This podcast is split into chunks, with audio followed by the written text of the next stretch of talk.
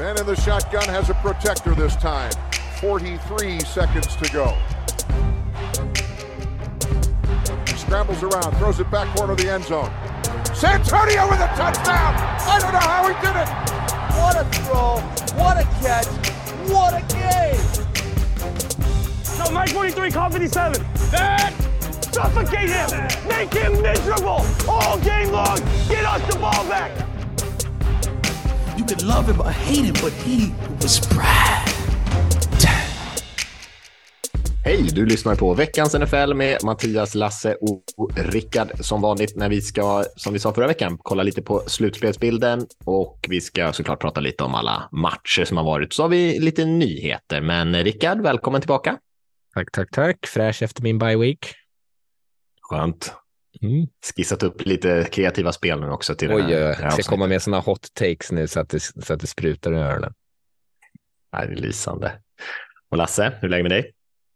Jo, men det är bra tycker jag. Eh, lite, litar väl lite nu på att Rickard ska leverera här. För innan du tryckte på rec här, jag ska bara ta en klunk öl innan jag trycker på rec här. Så att dig får man ju räkna bort här Mattias. Så vi, vi, lägger, vi lägger all, all tro i, i Rickard där att eh, liksom lotsa oss i hamn.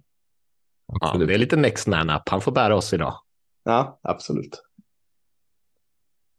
Eh, ska vi börja med att ta, vi har ju lite, eh, lite nyheter, vi kan ta dem först innan vi kommer in på, på matcherna där. Och eh, den första får man kanske säga är en lite mindre nyhet, att eh, Shaq Leonard, linebacken som vi pratade om eh, för några avsnitt sedan, har signat med Eagles. Tydligen så var han runt och besökte lite och kollade sina alternativ och eh, ja, Eagles eh, med tanke på vad som hände här i helgen behöver ju lite linebacker-hjälp och kanske kan han vara tillskott där.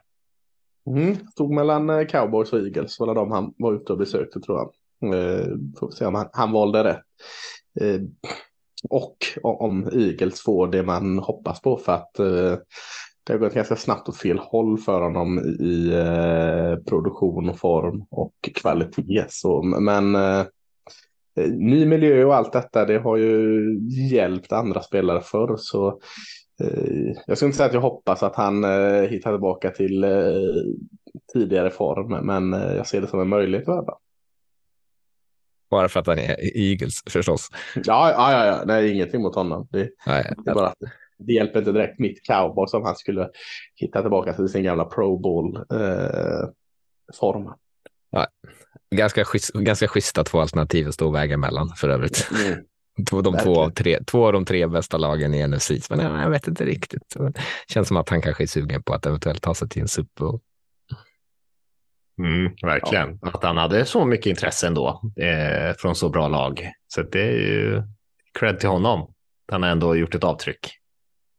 Absolut. Eh, sen har vi ju eh, en annan lite tråkigare nyhet. Då. Eh, Trevor Lawrence, quarterbacken i Jaguars, eh, skadade sig här senast. Eh, visade sig att han har en så kallad sprained ankle och eh, det är lite svårt att säga hur allvarligt det är, men eh, troligtvis missar han ju lite tid här, kanske till och med flera veckor eh, precis här inför slutspelsspurten. Ja, och då börjar jag och Rickard direkt diskutera här. Eller jag frågade mig varför man inte eh, investerar mer i eh, backup-kubis just för sådana här eh, grejer. För nu får man se bättre det här som eh, jag väl inte tycker är någon, någon vidare eh, liksom att luta sig emot. för är han borta då fyra, fem veckor eller vad det nu kan vara så hade ju en ja, vad vet jag, ska ta för exempel för backup QB, en Cooper Rush som, som Cowboy sa, hade kanske kunnat hålla dem 50-50 här, men, men mm, ja, är jag tillbaka till slutspel så, så ska jag väl inte ge upp på Jaguars, men eh, Christian Kirk har också deras duktiga receiver, blir också borta, han är väl borta året ut, va? Eh, eller i alla fall lite längre, så att ja, det ser helt plötsligt väldigt mycket mörkare ut för Jaguars. Men Lawrence är ju så mycket framgången i anfallet dessutom. Ja. Eh, och det, är ju, det kommer vi ju komma till när vi pratar slutspel också. Det är ju inte en division heller som är eh, så dålig som vi trodde inför säsongen, utan det, de har ju två bra lag som flåsar dem i nacken om divisionstiteln, så de har ju inte heller råd att tappa så mycket nu i slutet om de ska åtminstone vinna divisionen. Annars är det ju slåss som en wildcard-plats. Mm. Mm. Nej, de har ju eh, chansen fortfarande, men det beror ju lite på hur allvarlig den här skadan är. Då. Ska de klara ja. sig hela regular season utan honom, då känns det som att det blir tufft. Eh, men kommer han tillbaka om tre veckor, två, tre veckor eller något sånt där, då har man ju fortfarande ganska god chans ändå att nypa en slutspelsplats. Det är ju inte jättemycket bredd i AFC i år. Nej, så är det. Nej, det är det verkligen inte. Men sjukt trist också med alla dessa QB-skador. Det är ju det är liksom eh, en i mängden av lag som har tappat sin startande QB åtminstone några matcher och i framförallt i den där divisionen också, vilket är så sjukt trist i år. Verkligen. Mm. Nej, det får man verkligen säga. Eh, ska vi hoppa in på lite vad som hände i helgen då? Det var ju en del intressanta matcher ändå. Vissa som blev väldigt jämna och var intressanta av den anledningen, men andra som det kanske finns en del att säga om ändå. Det känns som att eh, vi skulle nästan kunna börja med den här Thursday Night Football-matchen mellan Cowboys och Seahawks, tycker jag, eh, som var, känns som att det var en evighet sedan den spelades. Vi spelar in på tisdagskvällen här, så det var ju nästan en vecka sedan. Eh, men eh, du och jag pratade lite om den, Lasse. Jag tyckte den var ganska lik för båda de här två lagen eh, hade ju ungefär typ samma match. Den blev ju väldigt jämn eh, och Seahawks lyckades inte på sin sista drive där när man ändå hade chansen. Eh, men eh, det var inte så mycket springspel. Det var väldigt mycket flaggor i den här matchen på båda lagen. Ja. Cowboys hade väl det, det, drog på sig de flesta flaggorna först, men sen Seahawks började knappa ifatt i flaggkampen där och sen så var det ju stormatcher från CD Lamb och, och DK Metcalf, receivers i, i respektive lag där och jag tycker att båda lagen ändå ja, bråkade lite grann med, med eh, motståndarnas liksom, stjärnor i, i secondaryt. Eh, Seattle som kastade ganska mycket mot Bland, Dallas kast, kastade mycket mot Witherspoon och Woolen. Eh, och som sagt, inte mycket springspel, eh, mycket flaggor och framför allt de här eh, passanfallen som, som gjorde eh, bra matcher. Ehm, ja, och, men som sagt, ganska slarvigt, men väldigt underhållande tycker jag. Och eh, jag tyckte det var oväntat jämnt ändå. Jag hade ju inte trott att Seahawks skulle kunna göra så här mycket poäng på cowboys, men, men eh, det blev ganska jämnt. Mm, oväntat jämnt och då, då, då får man väl eh, peka lite finger på cowboys då. Att de håller det så här jämnt. Försvaret tycker ju fortfarande jag inte levde upp alls till den hypen de, eh, de och jag och alla andra bygger kring det Den Quinn-försvaret. Inte riktigt bevisat att de står pall mot de här tuffare lagen som då Siox ändå får räknas in till. Eh, Gino Smith hade ganska enkelt och framförallt då Metcalf som du säger att eh, att se oss, eh, få oss att se dumma ut som båda hade med Darren Bland som eh, corner i vår eh, liksom, försvarselva. För han, visst, han gjorde en pick, eh, men det var nog hans sämsta match hittills. Han, han hade inte mycket chans mot Metcalf här. Men sen så, som du säger, offensiven, det var ju två oh, riktigt bra offensiver och Dak Prescott är ju i en sån makalös fin form här just nu, så det kändes på något sätt ja, det är klart jag tycker att det kändes rätt att de vann, men, men det kändes på något sätt rätt att Dak Prescott skulle leda dem till vinst här till slut med den formen han ändå liksom lägger upp vecka efter vecka här just nu. Jag håller med. Det spelade, spelade väldigt bra och det såg, såg väl kanske lite, cowboys anfall såg väl lite kanske enklare ut än Seahawks gjorde eh, till och från och man var ju ganska beroende av de där stora spelen som man lyckades få till. Men, ja, men båda mm. anfall spelar bra, men, men cowboys kändes som att de kanske hade lite, lite lättare eh, om de inte hade dragit på sig så himla mycket flaggor. Och sen så var ju Micah mm. Parsons, trots att försvaret tillät väldigt mycket poäng. En jäkla plåga i den här matchen. Han var ja, väldigt mycket pressure som han hade, men det var ja. nästan varje spel. Och sen på sista fjärde down där när Sio ska liksom konvertera och försöka ja, komma ifatt i matchen, då eh, lämnar de honom oblockerad eh, på fjärde down och eh, han dödar i matchen mer eller mindre där. Ja, även om man har då, säger att man har en plan med att ja, men det var meningen att vi skulle lämna honom omarkerad. Ja, gå till en annan plan. De, de sitter ja, de Han var lite för snabb på den planen. Han, han är så oerhört snabb. Liksom. Man tänker inte på Man ser bara honom som något eh, kraftpaket. Men han är, är verkligen eh, fart i han också. Ja, för jag, jag behöver inte prata mer om den matchen, för jag byter vidare Nej. till en annan match som jag såg. Mm. Ja, jag hade ju min pappa på besök här och tänkte så här, alla i världen och deras föräldrar sitter väl och tittar på, ja, kanske Broncos Texans-matchen. Så, så satte vi på Chargers Patriots-matchen där som slutade 6-0 istället. Aj då. Ja, eh, ja det, var, det var inte en så vacker tillställning. Farsan var inte övertygad. Inte riktigt. Han, han, han summerar matchen på ett ganska klokt sätt. Så, så sa han, om de nu får så mycket betalt, kan de i alla fall inte ta emot passningarna? För det var otroligt mycket tappade passningar och sen var det dåligt QB-spel i Patriots. Men eh, Chargers lyckades också bara slänga upp sex poäng, mycket på grund av att deras receivers tappade sjuka mängder bollar. Eh, och så kunde de inte springa bollen särskilt effektivt heller. Men en riktig skitmatch. Och så regnade det visserligen till bådas försvar. Men eh, Patriots noll poäng är ju en riktig, eller alltså man förlorar en match man, med 6-0. Det är ju en eh, riktig jävla vårta alltså. Varför valde ni den matchen? Dels, jag tänkte att jag ville se eh, Patriots spöa Chargers. Jag trodde de skulle ha chans att göra det. Ja. Uh, men, uh, jag, jag hade ju inte tänkt att det skulle bli så här dåligt. Nej, nej, nej det var uh, en plump i protokollet. Ja. Det får man säga. Det, man, och jag la upp någon statistik till er där i vår eh, lilla chatttråd för podden där och att Patriots har ju eh, tillåtit 10 poäng eller mindre i tre raka matcher och förlorat alla tre. Det är imponerande. Väldigt. Mm. Ja, äh, vad sa du, men du sa att vad fanns det mer för alternativ? Var Broncos Texans var väl inte en sju match, var det det? Jo. Jo, det var det, det, var det. det, var det kanske. Mm. Ja, det kändes mm. senare när jag kollade på den. Det var jag som var trött i söndags kanske. Uh, ja, men den, den var ju härlig. Uh, jag, uh, lite så här, nu, nu vann ju Texans en jämn match här. Jag trodde ju i förhand att liksom där Broncos-tåget bara skulle tuffa vidare. Så jag är ändå Eh, imponerad av att eh, ett eh, Texan som inte gjorde den bästa matchen jag sett i år med dem ändå eh, spelar så bra som Nico Collins.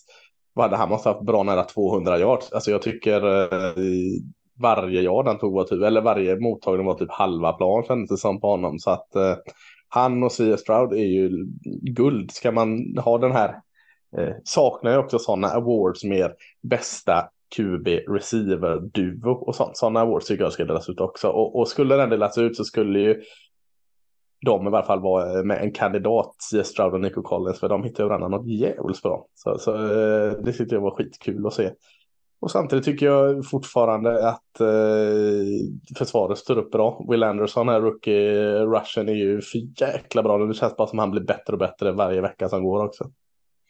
Ja, han hade ett riktigt genombrott här. Jag tror han hade åtta pressures, två sacks, två tackles för loss, en blockad punt och så var han ju på, på handen på det som blev Wilsons mm. interception där också, som Precis. han mer eller mindre orsakade. Så att han var ju en gigant i den här matchen. Och även Stingley med sina två interceptions eh, gjorde ju också en jättematch ja. för dem.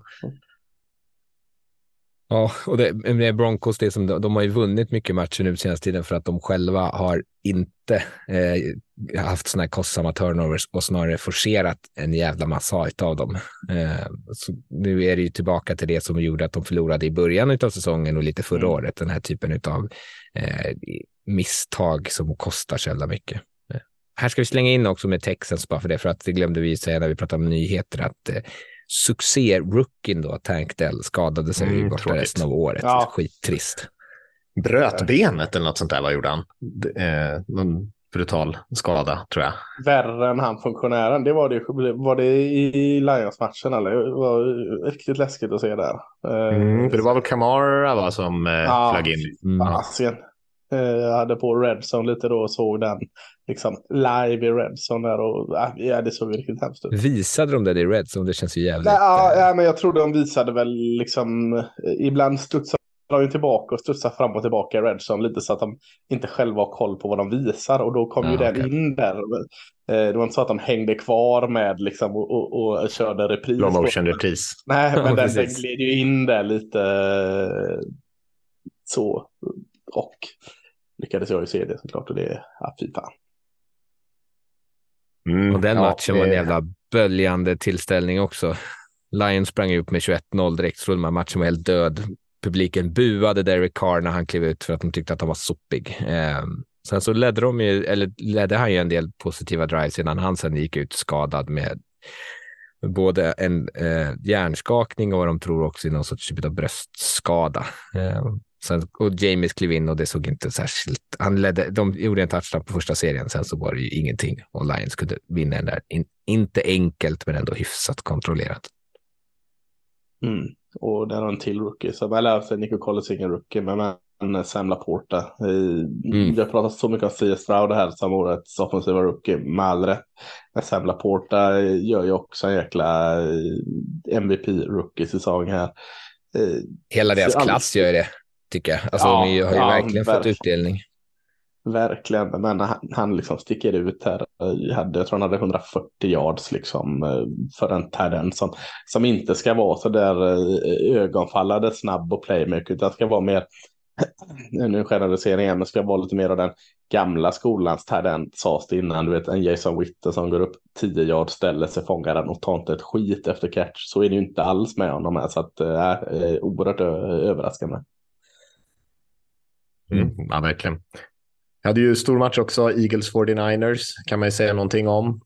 Vi pratade lite om den förra veckan, eller pratade ganska mycket om den matchen och hade väl, eh, vi efterfrågade ju Lasse att det skulle vara lite mer metodiskt från Eagles, eh, men det blev ju inte riktigt så. De började ju på det sättet, men sen så föll man ju tillbaka lite till det här ganska hackiga vi sett tidigare. Man liksom beroende av kanske de här stora spelen och Hurts kanske söker lite för svåra explosiva alternativ. Man kommer bort från springspelet lite grann och Eh, försvaret eh, blir ju fullständigt överkört i den här matchen, så det hade kanske inte, stort, det hade kanske inte gjort så himla mycket skillnad vad Eagles anfall hade gjort med tanke på att 49ers tror jag de gjorde eh, touchdown på sex raka drives tror jag för att avsluta den här matchen.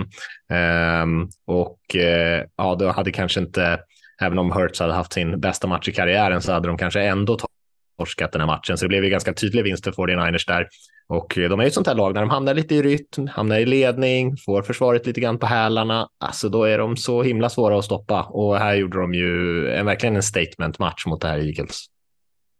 Mm, eh, Eagles, jag kommer ihåg vi pratade förra veckan om hur, hur, hur ska 49ers bemästrat springa mot det här Eagles defensiva linjen.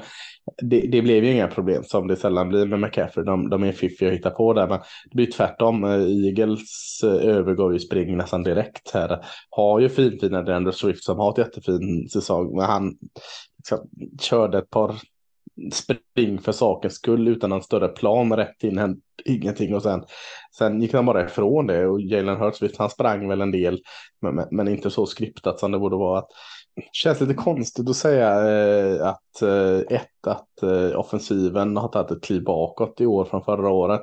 När man kollar på att både AJ Brown och Devonta Smith hade runt 100 yards var den här matchen.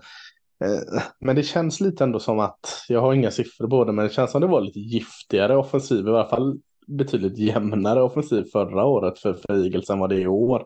Eh, och, och, det kan ju bita dem, eh, gjorde det här. Eh, så, så jag vet inte, och kan inte heller liksom ifrågasätta Eagles eh, gameplan på offensiven, för man har radat upp segrar, men det känns inte heller helt klockren hela tiden att, att överge springspelet så som man gör och, och nästan bara går ut och bomba med Jalen Hurts. Uh, ja, lite tveksamt, det, det, är lätt att vara det efter en, en eh, överkörning som ändå var 49ers. Man kan vända på sig att Brook Purdy hade väl också en sån här upp till bevismatch här. Är han då QB som kan bära laget eller är han den här systemkuben som jag gärna gillat att trycka på att han är? Här bevisar han ju verkligen att han, han är eh, fullgod QB och en bra QB och, och, gör allt rätt här. Han har återigen en klockren match och, och eh, nu är det väl inte bara så att eh, hans medspelare får honom att se bättre ut och systemet får honom att se bättre ut, utan nu är det att Brook Purdy också får sina medspelare och systemet att se bättre ut. Så att eh, en statement match eh, verkligen får den här som Liksom, trots att de inte har lika bra eh, antal vinster som Eagle så känns de ju så mycket bättre just nu. Jag tycker man kan också säga skillnaden kanske som det kändes under matchen är ju att 49ers ser till att de stoppar springspelet för Eagles och vågar lite utmana med att lämna sina corners ganska ensamma. Och även om Eagles mm. får stora spel så resulterar de inte i touchdowns utan de kommer ner till red zone och där tar det lite mer stopp. Medan 49ers stora explosiva spel många gånger resulterade i en touchdown på det stora spelet. Så att när, liksom, det, när det tajtades till för Eagles nere i red zone, då var det ju plötsligt mycket svårare för dem att flytta bollen. Och då hamnar de ju tidigt i matchen liksom efter och i en, den, den här som Mattias pratade om. 49ers vill ju styra matchen åt en viss typ av bild och när de får den dit så är de jävligt bra. Eh, och de får matchen precis där de vill ha den, där de är en ganska trygg ledning och sen att de lyckas också springa bollen bra för att kunna liksom, uppehålla sina serier eller sina drives på ett sätt som gör att man liksom, ja, tvingar Eaglesen att vara mer aggressiva i anfallet än vad de kanske egentligen skulle vilja vara. Mm. Och Eagles har ju inte varit eh, lika effektiva i Redson. Om det inte är den här eh, en yard där han gör sin jäkla push Mm. så, så ser det ju lite trubbigt ut. Så att det är ganska kaxigt av Eagles liksom och bara ställa om sin gameplan till att köra någon form av eh, bend, don't break mentalitet i den här matchen och, och så funkar det hur bra som helst. Mm. Ja. är verkligen imponerande från 49ers. Eh, och Eagles har ju lite utmaningar där. Vi pratade om dem när vi pratade om dem förra veckan, så sa vi lite grann att eh, de måste nog börja hitta lite rytm mer i sitt spel om de ska slå de, de bästa lagen. De har ju vunnit mot många bra lag i år, men eh, Mm. det blir liksom lite mer risk när det ser ut på det här sättet, att man liksom inte hittar Ja, men, ja, lite mer metodiska drives och försvaret eh, som sagt som har lite sm- småskador här och där eh, har ju, inte varit så dominant som vi har sett de tidigare åren heller. Så att eh, vi får väl se vart det är. Man vill inte säga jätteorolig för Eagles, men eh, ska Nej. de mötas igen så får man ju, då kommer man ju se 49ers som stora favoriter helt plötsligt. Absolut. Eh, ganska intressant mellan, match mellan Packers och Chiefs också. Eh, så Packers tycker jag som spelat riktigt bra de senaste veckorna och tycker jag ser liksom väldigt välcoachade ut och ser ut som ett av de mer liksom kompetenta lagen i ligan trots att de inte har sådär jättebra record. Och här spelar ju Jordan Love bra igen, har några Ja, Eh, några små marginalspel som går deras väg får man väl säga med sina långa passningar eh, och samtidigt deras unga receivers där som verkligen kliver fram, kanske till skillnad från eh, Kansas Citys unga receivergrupp som är lite mer upp och ner. Eh, Packers eh, unga spelare eh, imponerar ju verkligen och så får man ju igång springspelet, linjen spelar bra, försvaret är bra. Det enda liksom plumpen där mot slutet var väl egentligen att man att eh, Love tog en väldigt olycklig säk där på, på avgörande field goalet där, men, eh, men svensken där, Anders Karlsson, eller Anders Karlsson, eh, kickade in den ändå där för vinsten. Ja, jag tycker det var en riktigt bra match och, och eh, framförallt då av Packers som, eh, ja fasiken imponerar. Jordan Love i, i återigen, Eh, som du säger, de här eh, unga receiversarna receivers som man har, det känns ju som den här generationsskiftet som var väldigt tydligt när man sa hej då, då till Aaron Rodgers, att det har slått väl ut hittills i varje fall. De behöver inte göra den så mycket på försvaret, den har kommit lite mer successivt, men alla de här än så länge ser ut att sitta. Love har ju Dubs, Watson, Wicks och så de här eh, unga eh, terrender man, man draftar. Eh, Tucker Craft hade en fin match också. Så att, alltså, ja, kan han bygga vidare på detta så eh, krävdes inte mycket för att Packers skulle vända om och återigen kännas spännande. Nej, de spelade ju jättebra. Framförallt så var det att de fick igång ett bra springspel som gjorde att de sen kunde spela sitt eh, play action-spel på ett bra sätt. Men det är, det är också lite typiskt det här Mattias du nämnde med att man har marginalerna på sin sida. Jag tror att det, när de gör sin andra touchdown, då har de ju något spel på är det, fjärde och två typ som Love kastar bollen liksom, medan han backar och den liksom, fly, Mm. liksom verkligen flyger liksom långsamt. Det är en jättesnygg passning för den med supermycket så här anticipation, för den landar ju precis där den ska. Men det skulle ju lika gärna kunna vara en Chiefs-försvarare som, en, som ser den bollen och plockar den, för den är väldigt farligt slängd in i typ någon triple coverage. Eh, och sen touchdownen på passningen typ två spel Ja. senare är ju liksom kanske två millimeter ifrån fingrarna från en, Chiefs-försvarare. Ah. Och sen en jättesnygg mottagning istället utav Christian Watson precis. Eh, så båda de två spelen hade ju kunnat gått eh, och, och tvärtom liksom. Men det är, det är ju a game of inches. Verkligen, men han ser ju riktigt bra ut Love och jag Absolut. tyckte det var lite samma Holmes-feeling på honom de tidigare veckorna här. Han har ju lite samma stil, han är ju liksom inte på Mahomes nivå såklart, men, eh, men inte helt olik att han gör de där spelen som ser ut som att det är liksom ganska osannolikt att det ska funka och så funkar det på något sätt och så har han de här sidoarmskasten som Mahomes kör också och ser liksom väldigt lugn och trygg ut där Mm. tycker jag i fickan. Eh, Han ser riktigt bra ut Love. Och han är ändå ganska tidigt i sin karriär som starter, så att eh, eh, det känns som att de har något riktigt bra på gång. Mm. Eh, vi hade ju lite andra resultat som kanske var noterbara. Cardinals spöade ju Steelers eh, och vi nämnde ju Jaguars där med skadan på Lawrence. Be förlorade mot Bengals där Jake Browning gjorde en jättematch för dem. Eh, igen. I, ja, igen. Jag kanske ja, jag bättre, till och med ännu bättre. Ja. Ja, och det var framförallt de resultaten som stod ut. Spännande match mellan Colts och Titans också, som gick till övertid, men Colts lyckades vinna. Mm. Ja. Kanske var framförallt de resultaten som var värda att ta upp. Ja, ska vi hinna med att klämma upp den här podcasten med allt vi har så får vi, får vi släppa. vi, vi, kan inte prata om Panthers backa ner och sånt, det, det håller inte. Det har vi inte tid med. Det har vi inte tid med. Nej, men ska vi hoppa vidare från recapen då? Mm. Uh, och jag sa ju att jag skulle överraska er med en liten, en liten lista här nu igen ja. innan vi eh, hoppade in på uh, slutspelssnacket. Och ja, jag ber om ursäkt till både er två och till lyssnarna om jag blir lite negativ här i den här uh, alltså, det är, lilla det är negativa Mattias som, som plockar, ja, plockar fram. Lasse älskar ju det här. Ja, det gillar jag. Fan vad jag de är ja. kanske ja, lite grinigt humör kanske. Nej, men, ja. eh, jag, jag, tänker att det, det, kommer in ganska bra i det här med slutspelsnacket. För jag tycker ändå att så här, jag börjar känna mig ganska redo för slutspel. För jag, jag har hört en del snack om att den här säsongen är liksom den är jämn och på det sättet är den liksom väldigt rolig. Men jag är inte så säker på att vi har fått en så jäkla bra NFL-säsong i år ändå. Jag tycker liksom kvaliteten Oj, på ja. fotbollen har varit ganska låg i år. Eh, och många lag tycker jag som känns ganska ointressanta och jag tycker det hänger ihop ganska mycket med det här med quarterbacksen som vi nämnde i början här. Jag tror att det är över 50 startande quarterbacks hittills den här säsongen påverkar ju väldigt tydligt kvaliteten tycker jag. Um, och många lag ju, ställer ut en ganska pinsam liksom, produkt på plan i år och värst kanske i AFC där. Eh, när man skulle liksom, jag skulle nog säga att nästan åtminstone hälften lagen i AFC är liksom ganska svåra att titta på tycker jag.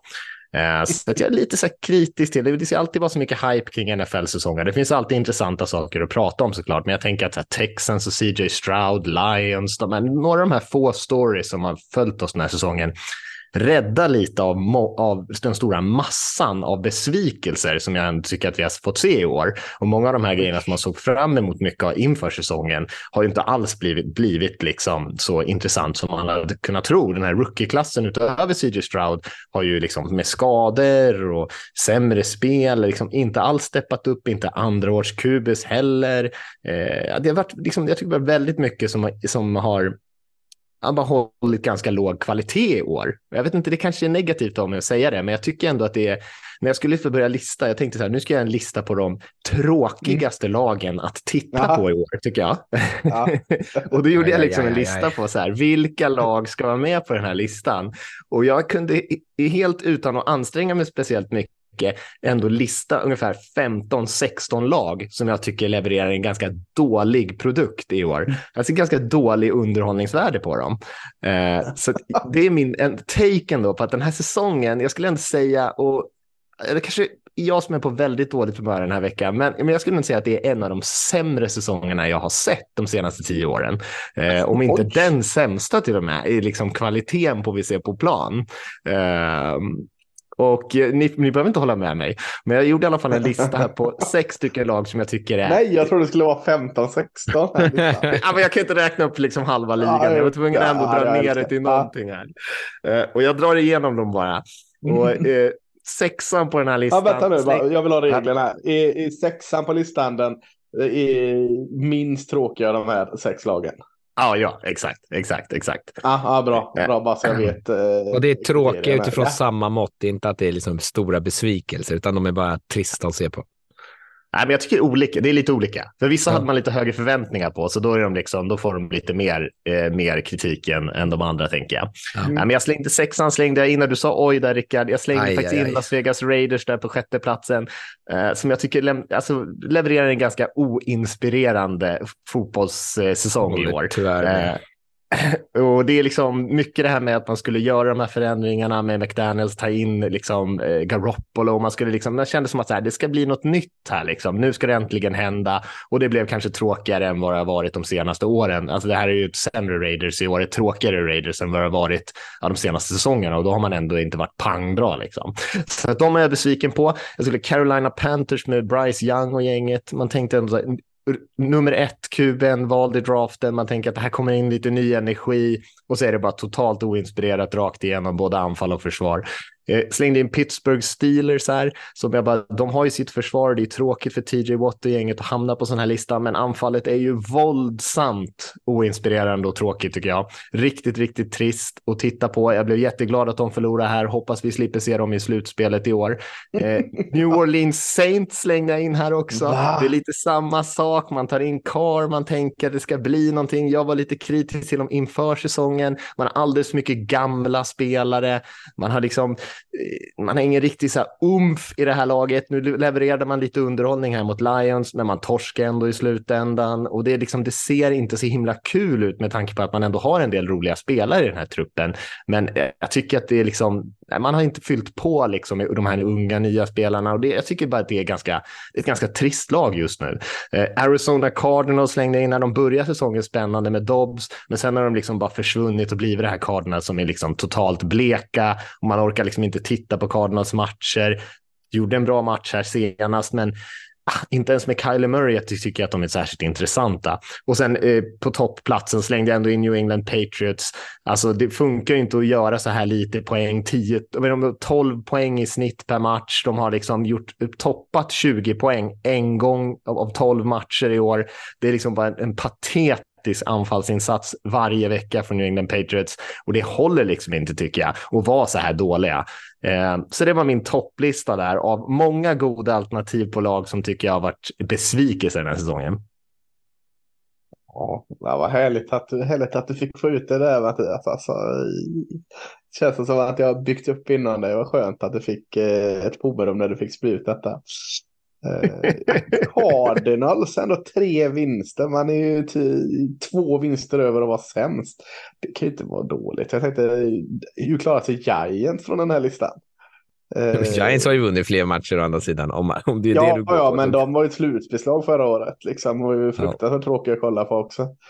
Nej, ja, det, det, det, Cardinals var kanske lite för högt upp på listan här om man ska vara ja man ska vara ärlig. Nej, det, det, var lite taskigt att lägga dem så högt upp. De skulle kanske kunna petats ner några, några nivåer.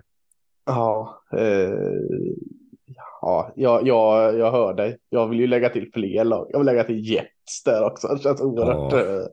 Eh, eller det är väl underhållande. Det finns så många. liksom. En sketch eller något möjligtvis. Men, men eh, ja. Men jag tänker också Bengals som har tappat Burrow nu, ganska ointressanta. Eh, Browns med sitt försvar som de har inte himla, så himla roliga. Chargers är en total besvikelse hela säsongen. Titans vet jag inte vad som händer med. Båda New York-lagen. Ja, alltså det är bara, det är bara ett helt, en hel radda av eh, lag som liksom inte känns liksom som seriösa utmanare på något sätt. Jag skulle säga nästan halva ligan är liksom ganska ointressant. Eh, Mm. Jag, vet inte, jag håller med mig om att liksom kvaliteten på spelet i år har varit liksom ganska låg. Absolut. Jag, jag, jag satt och tänkte så här, Washington borde ju kanske vara på den här listan, men det är ju bara för att Sam Howell är liksom... Han är i alla fall underhållande. Galen. Ja, ja, men precis. Han är ändå underhållande att titta på. Så det, de, deras matcher är ändå... Nej, men jag håller med. Det känns väldigt många när man tittar på eh, schemat inför veckorna och när vi sitter här och försöker säga vilka matcher ska vi lyfta. Att det, är tyvärr väldigt många matcher som känns ointressanta och en del av de här lagen som också är riktigt trista att titta på. Det, det håller jag absolut med om drabbar ju oss också, oss här i eh, Sverige som får dras med de här sju matcherna. För de lägger ju då, de får russinen i kakan som finns, lägger de ju inte klockan eh, ett eh, lokaltid eller när det nu må vara, utan de, de lägger de ju Eh, de som börjar 22 här. Så att ja, vi får pina igenom oss ett par eh, trötta sju matcher för att få någon liv i, i söndagen på eh, vid 22-snåret där. Så att ja, eh, det stämmer. Det stämmer att alltså, det, det, är, jag tycker också det är sämre kvalitet i år. Eh, glädjande då för att mitt cowboys kan dra nytta av det och, och, och vara aktuella och med i slutspel. Så att uh, det, det som eh, negativt för andra är positivt för, för vissa andra. Jag ser fram Ja, emot är. Och nästa vecka när Mattias sopiga Seahawks torskar en till match och att Saints vinner och har lika mycket vinster och, och Raiders vinner och har lika många vinster. De ska sitta och mysa och så ska jag säga att, jag, att de är precis lika tråkiga som alla andra. Fast de är ju mer underhållande egentligen. Men de är i alla fall lika sopiga. Ja, men de räddades ju lite kanske av den här veckans match. Annars hade de kanske också varit en, en kandidat här på något sätt ändå. Jag vet inte, för de har ju också haft några riktigt bleka matcher offensivt. Eh, Men eh, ja, jag vet inte, men jag tänker att det hänger mycket ihop med den här QB-situationerna. Det är liksom, det är Mm. väldigt få eh, quarterbacks som har gjort en bra säsong rakt igenom. Det krävs inte jättemycket för att komma upp på liksom topp 10-lista av eh, de tio bästa quarterbacksen i år. Då behöver man inte ha gjort en speciellt bra säsong. Tur att vi har en sjukt laddad eh, draft när det kommer till quarterbacks i alla fall. Kan rädda framtiden. Ja, men jag tror mycket på årets rookie-grupp, liksom. men det blev ju ändå på något sätt en besvikelse där att liksom, eh, Levis kom in lite sent och då var säsongen kändes lite körd och liksom, Richardson skadade sig flera gånger om och sen blev borta. Liksom, eh, Rogers som var liksom kanske årets story, han kom inte knappt till spel den här säsongen. Eh, men det, var, det har varit liksom mycket bakslag på den positionen och det påverkar ju såklart anfallen. Det blir liksom en helt annan, eh, ja, det blir lite, det, det blir lite mm, paj, pajnivå ibland. Mm. Hur fasen ska vi ta den här podden vidare när du har sänkt hela NFL? Är det någon mening att vi fortsätter? Luften ur helt och hållet. Ja, men det var det jag tänkte, det var en bra övergång till slutspelssnacket. För att jag menar, när man börjar närma sig slutspel, då finns det ju alltid liksom spännande grejer att se fram emot. Just det här med tiebreakers, också vilka som ska ta de här sista slutspelsplatserna. Och så får man ju också glädjande nog till slut då bli av med ett gäng lag som inte hör hemma i något slutspel. Ehm, så att jag tänker att eh, nu börjar vi ändå, det är den här mittendelen av säsongen som jag tycker har varit riktigt kämpig att titta på när vi har liksom skadorna börjar samla ihop sig och man är fortfarande eh, liksom en bra bit från slutspelet. Så det blir liksom väldigt det är väldigt mycket spekulationer där framåt om vilka som ska ta de där platserna. Men det, så av den anledningen så känns det ju skönt att vi börjar närma oss den här slutspelsspurten, för då finns det lite mer, lite mer kött, och, kött att ta på. Ja, ja men samtidigt så är det om, om vi ska, ska vi gå över till slutspelsspurten här nu? Är det en övergång vi gör här nu eller lägger vi det tråkiga bakom oss? Det tycker jag. Eh, ja, men eh, om man tar AFC då så, så kan vi inte riktigt göra det för att då har du ju lag som vi har nämnt. det. Vi har ju Bengals med, vi har Browns med, vi har eh, eh, Steelers. har vi, eh, Chargers har vi egentligen också med. Steelers har vi med. Eh, alltså, nu tror jag inte Chargers tar en plats här, men rent teoretiskt så skulle de ju också, de, de är ju en, eh, typ en match bakom, vad fan Raiders är ju också inom räckhåll, men, men det är väl komma till, vad kan vi räkna bort egentligen? Vi kan räkna bort Jets, Patriots ska vi räkna bort, vi kan räkna bort Titans, vi kan räkna bort, kan vi räkna bort något mer? Ska vi räkna bort Chargers och Raiders? Vi ska fan räkna bort Raiders i alla fall. Vi kommer ju inte ta Ja. oss dit. Nej, eh, ska vi räkna bort Ja, Chargers? Chargers också? måste också ha en riktigt lång väg till slutspel va? på sina Men de fem. har ändå ett tak med sitt anfall, så då är ju, de är ju där för att de har underpresterat. Raiders är ju ändå 5-7 för att de har överpresterat. Ja, Eh, jag tänker också det. Och, och eh, jag menar, ja, då har du eh, hela jäkla FC Norte med i i bilden här fortfarande. Du har, eh, mm, du har många av de här skitlagen kvar i, in i slutspelet hittills också här, men, men eh, vilka är klara då? Dolphins, Ravens känns klara. Bills, Ja. är de, de är bara 6-6, men eh, Och tufft typ spelschema, de är ju inte klara. Ja, alltså. det De nej, de är fasken inte klara heller. Alltså, vad, har vi klart då? Vi har, är det bara... Chiefs är ju klara, de kommer ju inte tappa. Denver kommer Ja, inte gå Chiefs är klara. Ja, men då har, vi, då har vi tre Chiefs, Ravens och Dolphins klara. Och, eh, man skulle ju typ kunna lägga in Chiefs på din lista där också, Mattias. Alltså med tanke på hur jäkla dåligt de här jäkla receiversarna eh, har gjort det för Mahomes. Mahomes gör ju vad han kan, men, men de receiversarna så skulle, är de bud på att vara med på din lista också nästan. Ja, alltså försvaret är ju underhållande i alla fall, Ja. men, men anfallet är ju definitivt det tråkigaste Chiefs-anfallet sen Mahomes kom till laget. Eh, Ja, både tråkigaste Men- och sämsta. Liksom. Och sämsta. Det, ja. Eh, ja, men, men, men Rickard, eh, du som har ändå ett lag investerat i konferensen, hur ligger vi till här nu? Ja, eller att du ändå säger att jag är, är investerad. Ja, men eh, ja, det är ju, jag tycker ju lite så här, diskussionen blir ju också så här, vilka lag kanske, det blir tvärtom blir det inte så här, vilka vill man se i slutspel, utan kanske vilka vill man inte se i slutspel. Eh, de tre du nämner är ju klara. Jaguars leder ju just nu den divisionen, men kan ju mycket väl tappa den. AFC South är ju tight. Alltså det, Jaguars leder på 8-4, men både Colts och Texans ligger ju precis efter med 7-5 eh, och har ju spelat förvånansvärt bra båda lagen. Eh, så där har ju lätt att se att något av de lagen kommer kliva om, framförallt om eh, Lawrence missar tid. Eh, och, jag, och Colts Lawrence... med fyra raka vinster dessutom, så de, de har ju någon form också att luta sig mot. Verkligen. Sen kanske inte det har varit de mest imponerande liksom, Eh, lagen de har vunnit Nej, över eh, och haft ett ganska tacksamt spelschema som har gjort att de har tagit sig hit.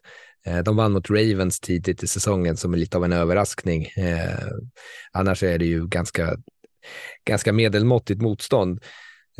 The Texans ju, skulle jag ju, om jag skulle få välja ett av de här lagen från South att ta sig in så det känns ju Texans som det kanske mest underhållande och i alla fall i på Mattias eh, motsatta lista då, när han kände sig lite glad sen närmare jul och kommer med någon positiv lista.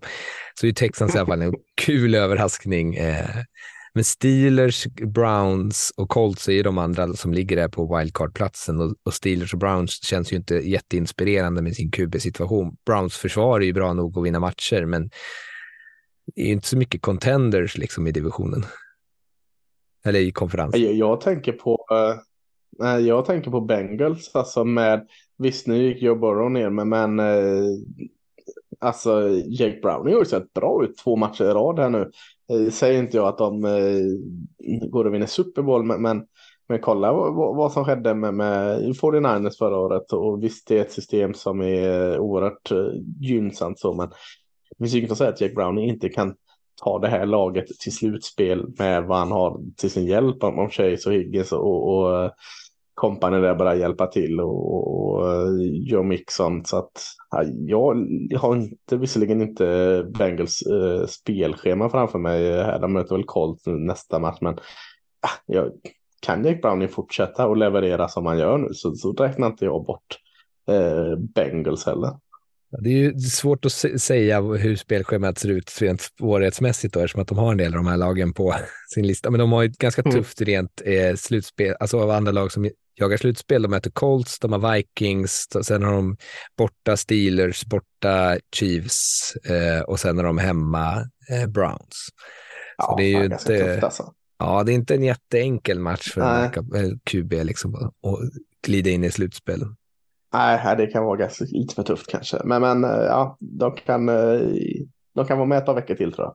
Ja, de, står ju, de står ju där tillsammans med Bills och Denver på 6-6 och tittar på utsidan och tittar in och Texas mm. just nu på 7-5, men det är ju eh, bara så tiebreakers för tillfället. Och sen så är det ju Chargers på 5-7 som man skulle vilja räkna bort, men som kanske kan liksom halka in på nio vinster liksom och ändå ta sig dit på något jävla dröpligt sätt in på en wildcard-plats. Men jag ser hellre Herbert i slutspel än många av de andra spelarna. Mm, absolut. Ja, jag tänker Colts är lite av eh, wildcardet där, för man känner sig ändå ganska... Eh, man har ganska mycket förtroende för det här Texans-laget just nu känns det som.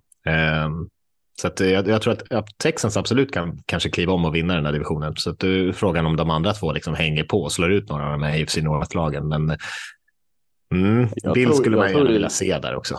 Alltså i slutspelet ja, egentligen. Ja, känns fast de ju som eh, Bills bara behöver komma på vad man har och nyttja det och, och faktiskt ta kliven så, som man gjorde för ett par år sedan. De är inte så dåliga som 6-6 känns det som. Eh, Men de har ju däremot då Chiefs, Dallas, Chargers, Super Patriots och sen Dolphins kvar. Så de är ju fyra riktigt tuffa uh, matcher. Ja. Mm. Ja, den är svår. Okay. Men de har ju också kanske höjderna att kunna slå en del av de där riktigt bra lagen också. Ja, så är det. Mm. Men du var inne på det, Rickard, som jag tycker är lite intressant här. Alltså Jacksonville Jaguars som har varit eh, en, en, någon form av solskenshistoria i år ändå. 8-4 bland de bästa recordsen i NFL. Ja, det känns väl inte helt konstigt om de slutar trea i den divisionen med, med Colts och Texans bara en vinst bakom och Jaguars då x antal veckor utan Trevor Lawrence. skulle nästan se det som att det är fullt rimligt att både Colts och Texans skuttar förbi dem. Absolut, och att båda till och med tar varsin slutspelsplats, en som divisionsvinnare, ja, som wildcard. Ja, det kan jag se. Och då får vi väl eh, skämmas alla vi som satt här och skrattade åt divisionen inför säsongen och sa att den skulle vara sämst. Nu, har de, ja. nu är den tredje bäst, eh, den divisionen med tredje flest vinster i NFL. Så eh, de har verkligen knäppt oss på näsan. Mm. Ja, är, de två andra, är de två andra i NFC eller? Uh, nej, sen är det uh, AFC North tror jag är den som har flest vinster ja, och sen så är det uh, din NFC East där, men det är för att Eagles och Cowboys bär hela divisionen med mm. 19 vinster totalt. Just det. Men lite beroende ja. på Jaguars skadesituation där då, men de har ju ändå ett, rikt, de har ju ändå ett väldigt bra läge just ja. nu. Med tanke på att de har ja. två väldigt enkla matcher mot slutet där och då kanske liksom Lawrence är tillbaka. Så att, eh, det är inte jättesvårt för dem att ta sig till i alla fall tio vinster och det borde liksom räcka i den här konferensen. Ja, det är möjligt. Ja, absolut. Och det är en kul eh, avslutning där för Texans och Colts då istället, då, för de möter ju varandra sista veckan. Eh, mm. kan ju vara en sån här in, eh, win and you're in situation som det var med Raiders och Chargers här för något år sedan. Mm. Det hoppas. Ja, NFC, vi... Eh, ja. Eller, eller vill vi lägga något mer krut på AFC? Nej. Nej. Nej. NFC, NFC går det att plocka bort lite fler lag. Det tycker jag är skönt. Liksom, så man kan veta vad man fokar på. Eh, Giants, Commanders, Bears, eh, Panthers, Cardinals borde vi kunna plocka bort va? Saints, Buccaneers kan vi inte plocka bort eftersom den divisionen är så sopig. Men ändå en mm. radda lag där som vi kan plocka bort. Och vi, vi kan väl säkra Eagles, Cowboys, Lions eh, och 49ers. Eh, ja. Mm. Så då är, det inte, då är det lite mindre lag att prata om. Det, det står då mellan eh, Vikings och Packers som gör upp om eh, wildcard-platsen. För Lions har den divisionen ändå, eh, känns det som. Så, så Viking Packers gör upp eh, vinnarna av NFC South och Eh, sen är det väl en fight där möjligtvis mellan eh, Rams och Seahawks. Som, om Rams med, med, smyger upp med tre raka vinster som en liten utmanare där också. Ja, och Rams har ju sett bättre ut än Seahawks på senaste tiden och dessutom vunnit båda matcher mot Seahawks. Så ja. Eh, de har ju tiebreaken där också. Eh, så ja, att nu... de ligger i ett ganska bra läge. Nu var ju Seahawks offensiv skarp senast eh, visserligen, men annars är det ju två lag som är helt olika riktningar. Rams pil rakt upp, Seahawks pil, ja, kanske inte rakt ner då, men väldigt eh, brant neråt. Så känns ändå som att eh, det är ett par intressanta fighter, trots att mycket känns också klart här. Eh, eh Vikings Packers tycker jag ska vara jättekul. Eh, det också, kan man också ta upp den grejen att Packers har börjat vinna och Vikings har börjat förlora. Eh, om det är trender eller form och sådant, vad man vill kalla det. Så det, det är ändå intressanta eh, bataljer här också. Ja, ja, jag känner mig väldigt trygg med att Packers kommer ta en slutspelsplats. De eh, spelar väldigt bra tycker jag. De är 6-6. De har eh, ganska enkelt spelschema med Giants, Buccaneers, Panthers, Vikings, Bears. De skulle kunna vinna allihopa tror jag. Eh, mm. Och jag tror att de vinner säkert fyra av dem i alla fall. Kommer upp till tio och då är man inne. Ja, precis. Och Vikings har ju två matcher kvar mot Lions va? Och mot Packers. Så att de, de, de har ju det visserligen i någon form av egna händer, men det är ganska tufft liksom. Möta Lions två gånger och då ett hett Packers. Det, och att det har sett sämre ut när den här Dobbs-grejen har lagt sig lite. Det känns som de, det kan bli tufft för dem. Ja, mm. ja, det, ja, det tror jag också om de har turen så är det ju att Lions inte startar sina starter sista veckan och att, att de i sånt fall, då, då kanske de kan vinna över Packers veckan innan där och det kan liksom vara en tiebreaker för dem. Jag tänkte med Seahawks också, som du Lasse sa, har en, en pil ner så lär ju den fortsätta här med tanke på att de möter 49ers den, den här veckan och att de möter Eagles nästa vecka. Sen har de tre lite mer eh, tacksamma matcher i slutet, men eh, frågan är om, det, om man inte redan då känner att det har liksom glidit en ur händerna. Ja, Lite så. Jag skulle, tro att, jag skulle tro att både eh, Rams och Seahawks kan ha chansen att komma till nio vinster. Men då är, kommer ju Rams och tiebreaken mot Seahawks. Så att det, det, det ser väldigt svettigt ut för Seahawks skulle jag säga. Utan Rams ligger ju väldigt bra till där. Packers ligger väldigt bra till för det andra wildcardet och det liksom tredje wildcardplatsen går väl till Cowboys troligtvis, eller Eagles, någon av dem. Mm. Så är det och, och eh, som du sa, det var länge när vi började spela in det här, Rickard, att den bästa wildcardplatsen är ju inte fyskam heller, för då får man ju eh, NFC South-laget här som just nu är Atlanta Falcons. Eh, frågan är om inte den kanske hetare än vissa andra matcher man, man lottas mot. Alltså just att och, få eh, uh, NFC South vinnande. Ja, och NFC South, om man bara tittar på den divisionen, eh, med tanke på nu, nu Falcons leder den på 6-6, men eh, ja, Bucks och Saints ligger på 5-7 bakom, så är det ju också tittar man på deras tre respektive spelscheman så är det så ah, det här ser inte så jävla tufft ut. Men de möter lite varandra, men de är, inget av de lagen är så pass bra att man känner att det finns en enda säker match eh, i, i det där. Så Nej. även om Falcons liksom har ett ganska tacksamt spelschema framöver så kan de ändå landa på kanske 8-8 med frågan, eller 8-9 då. Men det är inte helt omöjligt att det räcker för att vinna den här divisionen. Mm. Nej, Nej, det kommer ju vara det, det sämsta slutspelslaget i NFC kommer ju vara divisionsvinnaren i NFC South. Ja, ja definitivt.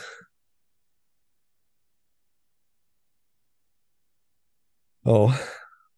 Men vad, ja. vad, tror vi här då? då, då, då om, vi, om vi hade fyra stycken spikade lag, Eagles, 49ers, eh, vad sa vi, Lions och Cowboys.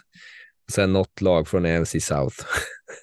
Ja, så de Packers. andra två resterande, Packers blir nästa då och sen då är det alltså, står det mellan Vikings, Rams och Seahawks.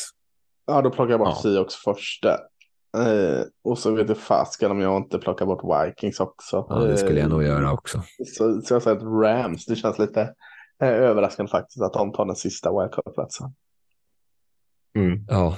Men när jag är med på det tåget också, och, och Rams spelar ju liksom ändå upp ganska bra fotboll. Eh, ja. Tuff match mot Ravens här nu, men sen har de ju ganska enkelt ändå med Commanders, Saints, Giants eh, innan de avslutar med, mot 49ers då, som säkert kommer vara väldigt klara då. Så vi får se vad de, vad de gör, om de spelar sina starters där ens. Men eh, nej, de, de, de, ser bra ut, Rams. Väldigt imponerande eh, tycker jag av coachingstaben där, att de ändå får ut en sån, eh, får ut så mycket av det laget.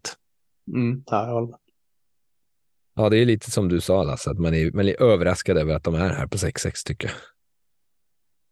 Ja, pratas, mm. pratas det för lite om Sean McWay, att han är bra coach. Kändes som att det är tråkigt att göra det. Det gjordes det mer för ett par år sedan, men eh, det har ju inte ändrats. Han är duktig. Ja, verkligen. Alltså går de till slutspel så tycker jag han är en väldigt stark coach of the year-kandidat. Ja, jag, jag håller med. Ja, kände vi oss nöjda ja, där? Ja, vi kanske ja. ska nämna eh, slutspelsracet där. Det är som sagt det är ett gäng lag som är med, men eh, vissa med kanske lite mer for show än att de faktiskt har en chans.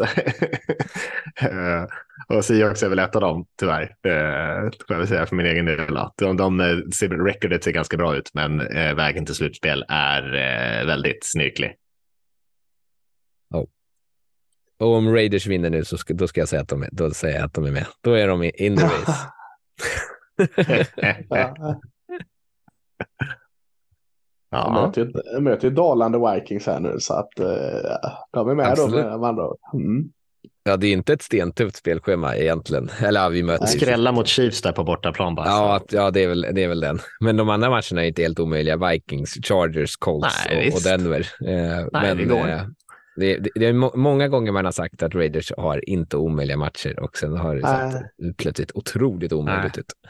krävs ju också att Raiders ska spela bra. Det är ja, precis. Det är lite det som är problemet. Ja, vi, har, vi har fem vinster för att vi har mött lag som har spelat skitdåligt eh, ja. de fem matcherna. Det är inte vi har spelat bra en enda gång.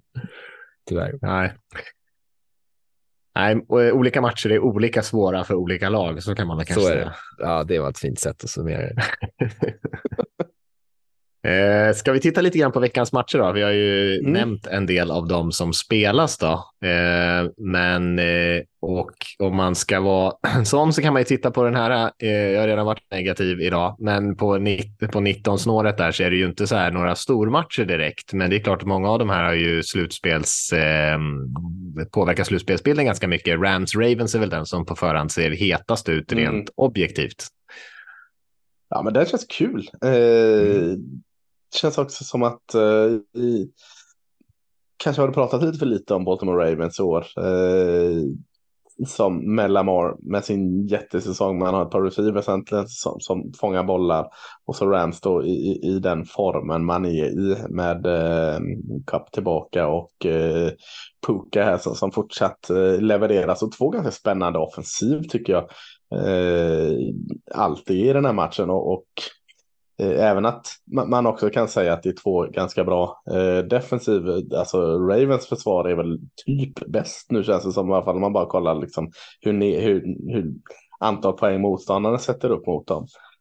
Eh, så känns det liksom som en, en, en det borde kunna bli en riktigt välspelad match tänker jag. Jag har lite svårt att se eh, ja, Ravens favorit, det tycker jag. Väldigt svårt att, att säga, eh, liksom, Mm, brösta upp och säga den här vinner Ravens garanterat. Det, det kan jag inte riktigt göra.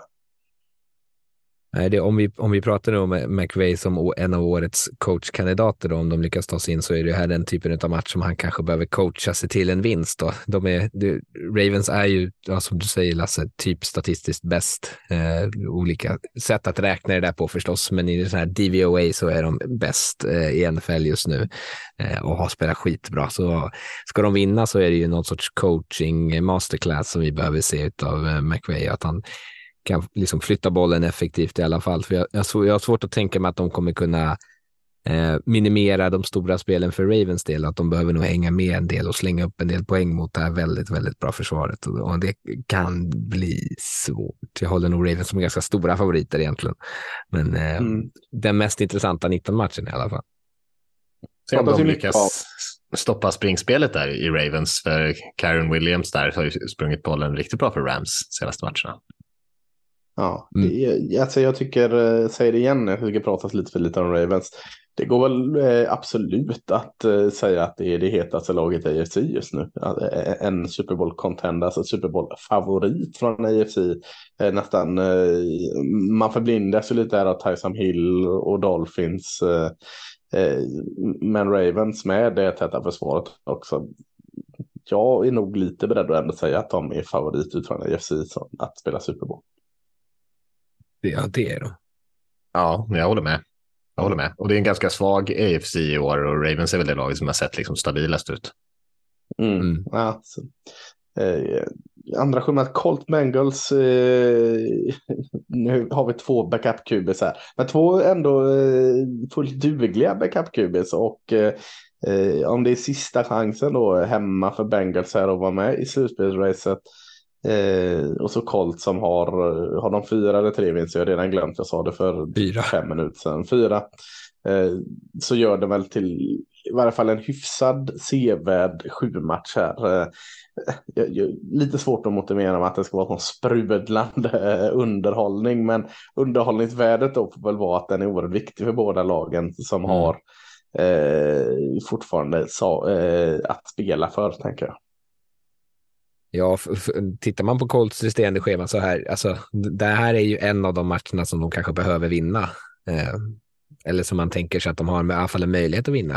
Eh, så det är ju vikt, som sagt viktigt för båda lagen. Man vet ju aldrig riktigt vad man får där heller med eh, Gardner Minshew. De har ju haft en del matcher där han har liksom anfallet har sprudlat och de har eh, liksom pumpat upp poäng och sen så har de lite matcher där det eh, stagnerar lite eh, å andra sidan. Men eh, borta mot Bengals är kanske inte alltid pissenkelt. Alltså bortamatcher är svåra överhuvudtaget. Eh, men eh, en viktig match för båda lagen, ja, om, de ska vara, om vi ska liksom prata om dem framöver här när vi snackar slutspelsrace eh, i kommande avsnitt. Ja, och, och Colts eh, Leonard fick kanske bära hästhuvudet här då, men, men Colts försvar har ju absolut inte varit bra i år. Eh, nu har han gått ner så ordentligt, men överlag är det en besvikelse. Jag tycker, eh, ja, de hade väl någon match mot Patriots när de lyckades hålla ner och, och Panthers där två veckor i rad så tänkte man oh nu är Colts eh, heta här. Eh, men, men ja, visst, annars har de typ släppt in kring 30 poäng per match. Liksom. Det är eh, trots att de har fyra raka vinster och eh, liksom flåsar Jaguars i nacken så är det ju inget klockrent lag där. Jag tycker försvaret har sett stundtals väldigt eh, tveksamt ut. Ja. Mm. Men den kan nog bli ganska jämn den här matchen, mm. tror jag. Eh, det är inte alls en självklar seger för Colts, det håller jag med om. Utan eh, Bengals kan nog absolut tvåla till dem. Mm. Eh, om vi hoppar till 22-matcherna ja, så finns det väl... Ja. finns det, ja, vi kan hoppa vidare kanske. så finns det väl en del där. Vikings Raiders nämnde vi ju en hel del. De är ju båda i slutspelsracet. Den är, känns ju är viktig för de två lagen. Det är väl lite sådär äh, sista, ja som vi sa där, många av de här lagen har inte jättestora marginaler om man ska ta sig till slutspel. Äh, och båda de här, om de seriöst ska vara med i racet, eh, behöver ju vinna den. Så är det. Sista sucken för båda två. Men det är ju så många andra bra matcher. Vi kanske inte måste stanna så mycket på just den här. Nej, nej, det kanske vi inte måste göra. Och jag tänker man behöver inte stanna så himla mycket på Seahawks 49ers heller. Det känns inte jämnt på förhand. Det känns ju eh, bättre i alla fall. Men det är ju 49ers har ju haft eh, lite överhand här senaste och nu när de såg så jävla bra ut så är det ju kanske svårt att se Seattle. Men det är ju i divisionen, det är ju, det är ju svårt där. Alltså ni brukar ju kunna gå lite hur som helst de här matcherna tycker jag. Ja, men jag tror att det blir tufft. Alltså. Det blir det det blir, det blir väldigt tufft tror jag för Seahawks. Men eh, det är klart, spelar man eh, lika bra anfallsmässigt som man spelade mot Cowboys här senast, så det är klart, då har man ju alltid en chans. Eh, så får man hoppas på lite studsar och sitt håll där. Men jag tror att ja. 49ers är väl 11 poängs favoriter eller någonting i den här matchen. Så det, ja, det, är det, det, det, det, är inte, inte ens Vegas tycker att det här bör bli jämnt. Nej, för man kan säga visst spelar Seahawks offensiv lika bra som de gjorde mot Cowboys, så visst, men, men Cowboys satte 41 poäng på Seahawks. Ja. 49, eh, 49ers satte 42 poäng på Eagles. Så eh, eh, det är ett eh, oerhört starkt offensivt 49ers som kommer mot ett väldigt skakigt Seahawks-försvar här. Så att ja, de, de, de, kan nog sätta 35. Om de gör sin livsmatch för offensiven så sätt, hänger de 35 poäng på eh, 49ers här med. Men, men det kommer inte räcka ändå. Nej, det är risk, risk för det faktiskt.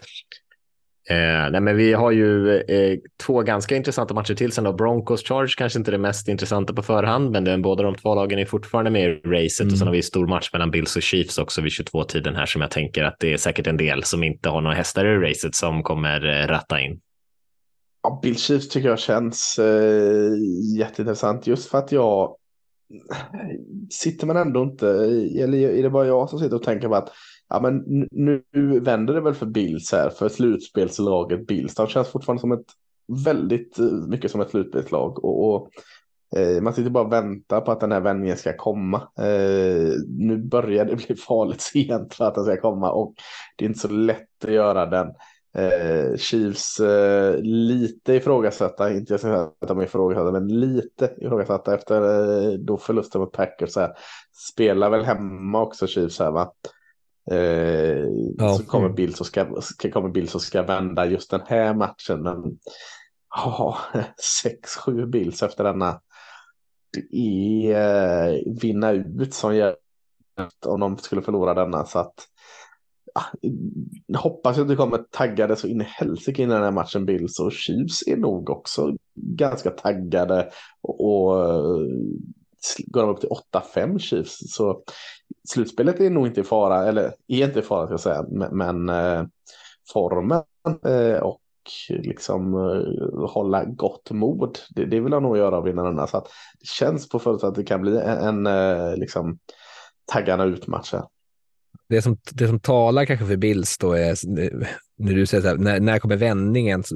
Moraliska mm. vinster är ingenting värt när man förlorar matchen, men de torskade mot Eagles för sin bye week här med, på övertiden med 37-34. Eh, mm. och, och, den hade de ju kanske kunnat, liksom, med lite tur, eh, vunnit, eller lite mer kanske eh, coachingskicklighet, kanske kunnat eh, knipigt. Eh, och då hade man ju sett på den här matchen på ett helt annorlunda sätt, tror jag. Eh, och då spelade de ändå jävligt bra och sen de bytte tränare så har de gjort, de gjorde 32 poäng mot Jets, väldigt bra försvar. De slängde mm. upp 34 poäng mot Eagles.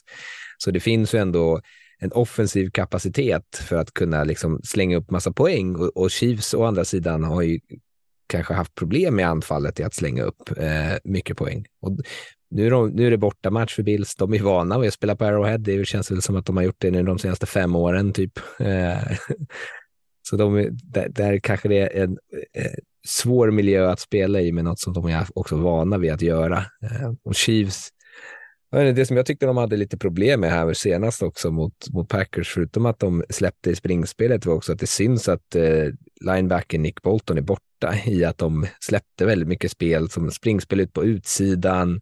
De hade lite läckte en del passningar centralt eh, och där kanske Bills kan försöka utnyttja det med sina tight då bland annat, att försöka hitta lite utrymme där. Mm. Tappade väl Tranquil också va? I förra matchen. Ja, han blev skadad. Ja. Mm.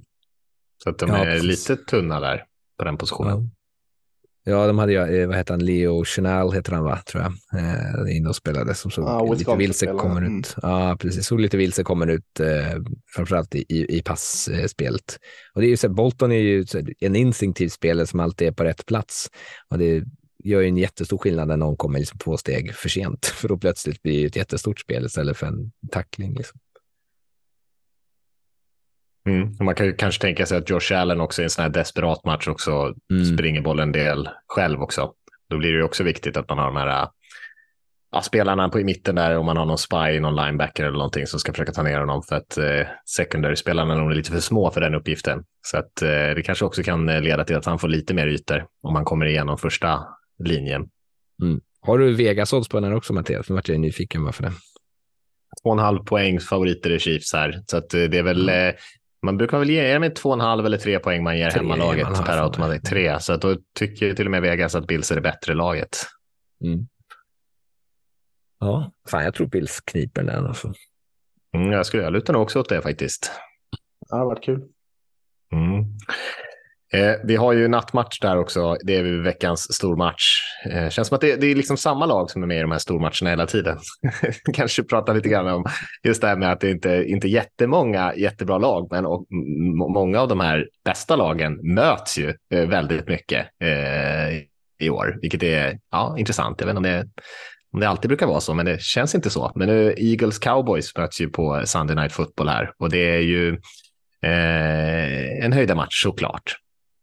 Ja, och, och eh, en, en, eh, ja, det är väl ingen måste-match för, för Cowboys här, men ska de ha en chans på att vinna divisionen så är det måste-match. Och Cowboys säger återigen, de, de, eh, de är ett annat lag på hemmaplan och bortaplan. De var ju föll lite på, e på egen bevåg det senast när de mötte Eagles borta. De, de borde kanske ha vunnit den matchen. Eagles klarade sig undan med en lite mer tveksam match Eh, Eh, men vann ändå. Eh, borde finnas oerhört mycket revanschlusta för cowboys efter den snöpliga förlusten och hemma eh, flyter det på. Det är, många pratar om Dak Prescott och offensiven just nu och många låter bli att prata om att det, det, Dan Quinns försvar kanske inte har levt upp riktigt lika högt mot de här bättre lagen.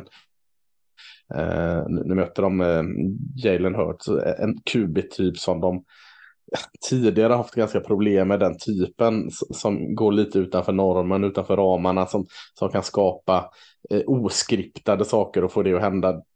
Där har Dan Quinn lite större problem. Eh, jag, jag, tror ändå att eh, en av anledningarna till att eh, försvaret släppte lite väl mycket mot Seahawks var att de kanske redan kollade fram mot den här Eagles-matchen och har förberett sig. Så att jag tror de kommer väldigt väl förberedda här Cowboys. Offensiven har inga, inga eh, alls oro, oro för. Jag tror de kommer sätta upp poäng mot Eagles försvar som det går att hitta brister kring. Cowboys springspel fungerar ju inte sådär jättebra nu ändå så att jag, jag är inte så jätteoroad för liksom att ja, hur ska vi springa på det Eagles? Ja, vi springer inte så jäkla bra på något av lagen här just nu så att det är inte problemet. Eh, så offensiv, det, det är eh, hur mycket skada Eagles offensiv då kan göra mot eh, Cowboys försvar. Eh, en sån Darren Bland hade sin näst sämsta match, matchen borta mot Eagles när han ställde upp mot Eddie Brown. Det hade han tufft mot eh, större receiven precis som Metcalf. Kan det Ja, vara ett problem? typ. Precis, kan det vara ett problem också? Eh, eh, vad får han för hjälp? Eh, kommer han få hjälp? De, de har spelat väldigt kaxigt med sina corners. Så eh, mycket poäng eh, vill jag tro att det blir. Men, men ja, jag håller nog Cowboys som favorit här. Intressant Ja. vad de eh, gör där. Jag tror att de, eh, för de switchar lite grann i, i matchen mot Seahawks också. Flyttar, vad heter Mm. han, gamla Patriots-cornern? Gilmore. Eh, Gilmore och satte honom Ja. på Metcalf. Och det blev ju lite mer framgångsrikt får man säga i alla Mm. fall. Och Bland var ju lite eh, bättre mot en kvickare receiver som Locket kanske. Eh, Mm. så att undrar om de sätter Gilmore på, på Brown här och låter Bland jobba mot Smith istället. Eh, det skulle inte förvåna mig i alla fall med tanke Nej. på att han haft lite mer framgång eh, mot inte de här eh, jättefysiska stora eh, Nej, spelarna. precis.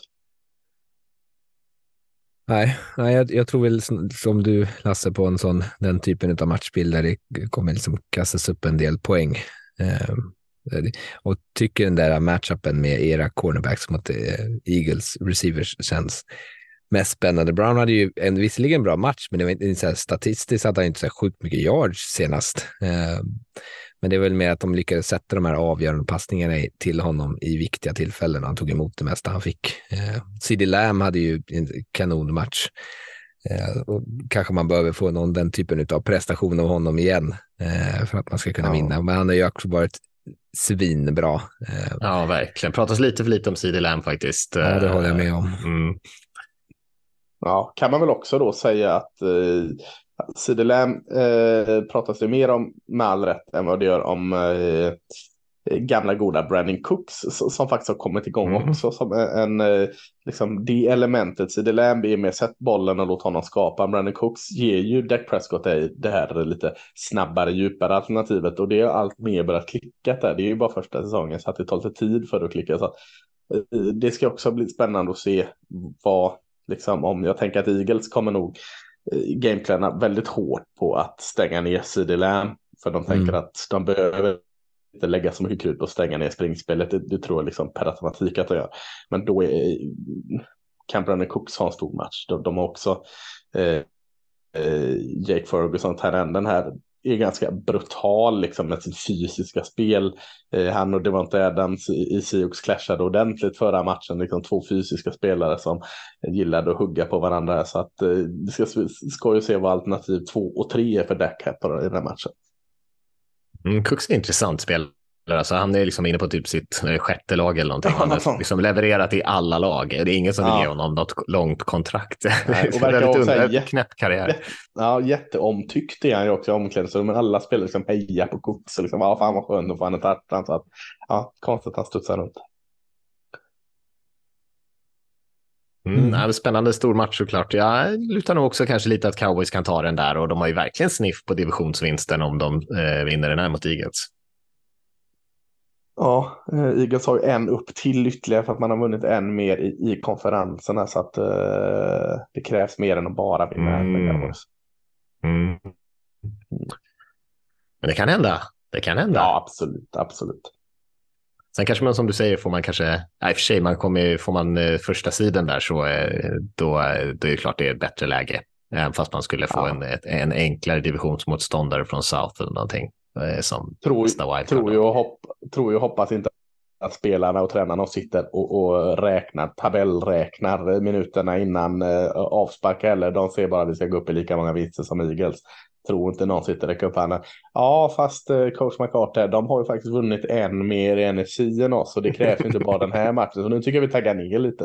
Eh, tror och hoppas Inte inte så att viktigt. så jargongen går i omklädningsrummet. Om man, om man, bara för att då, eh, eh, pipa hål i den här drömmen som du har Lasse om att kunna ta divisionen så har ju ni eh, Ja. Bills, Dolphins, Lions och Commanders kvar medans, eh, efter den här matchen medan Philly då möter Seahawks, Giants, Cardinals, Giants.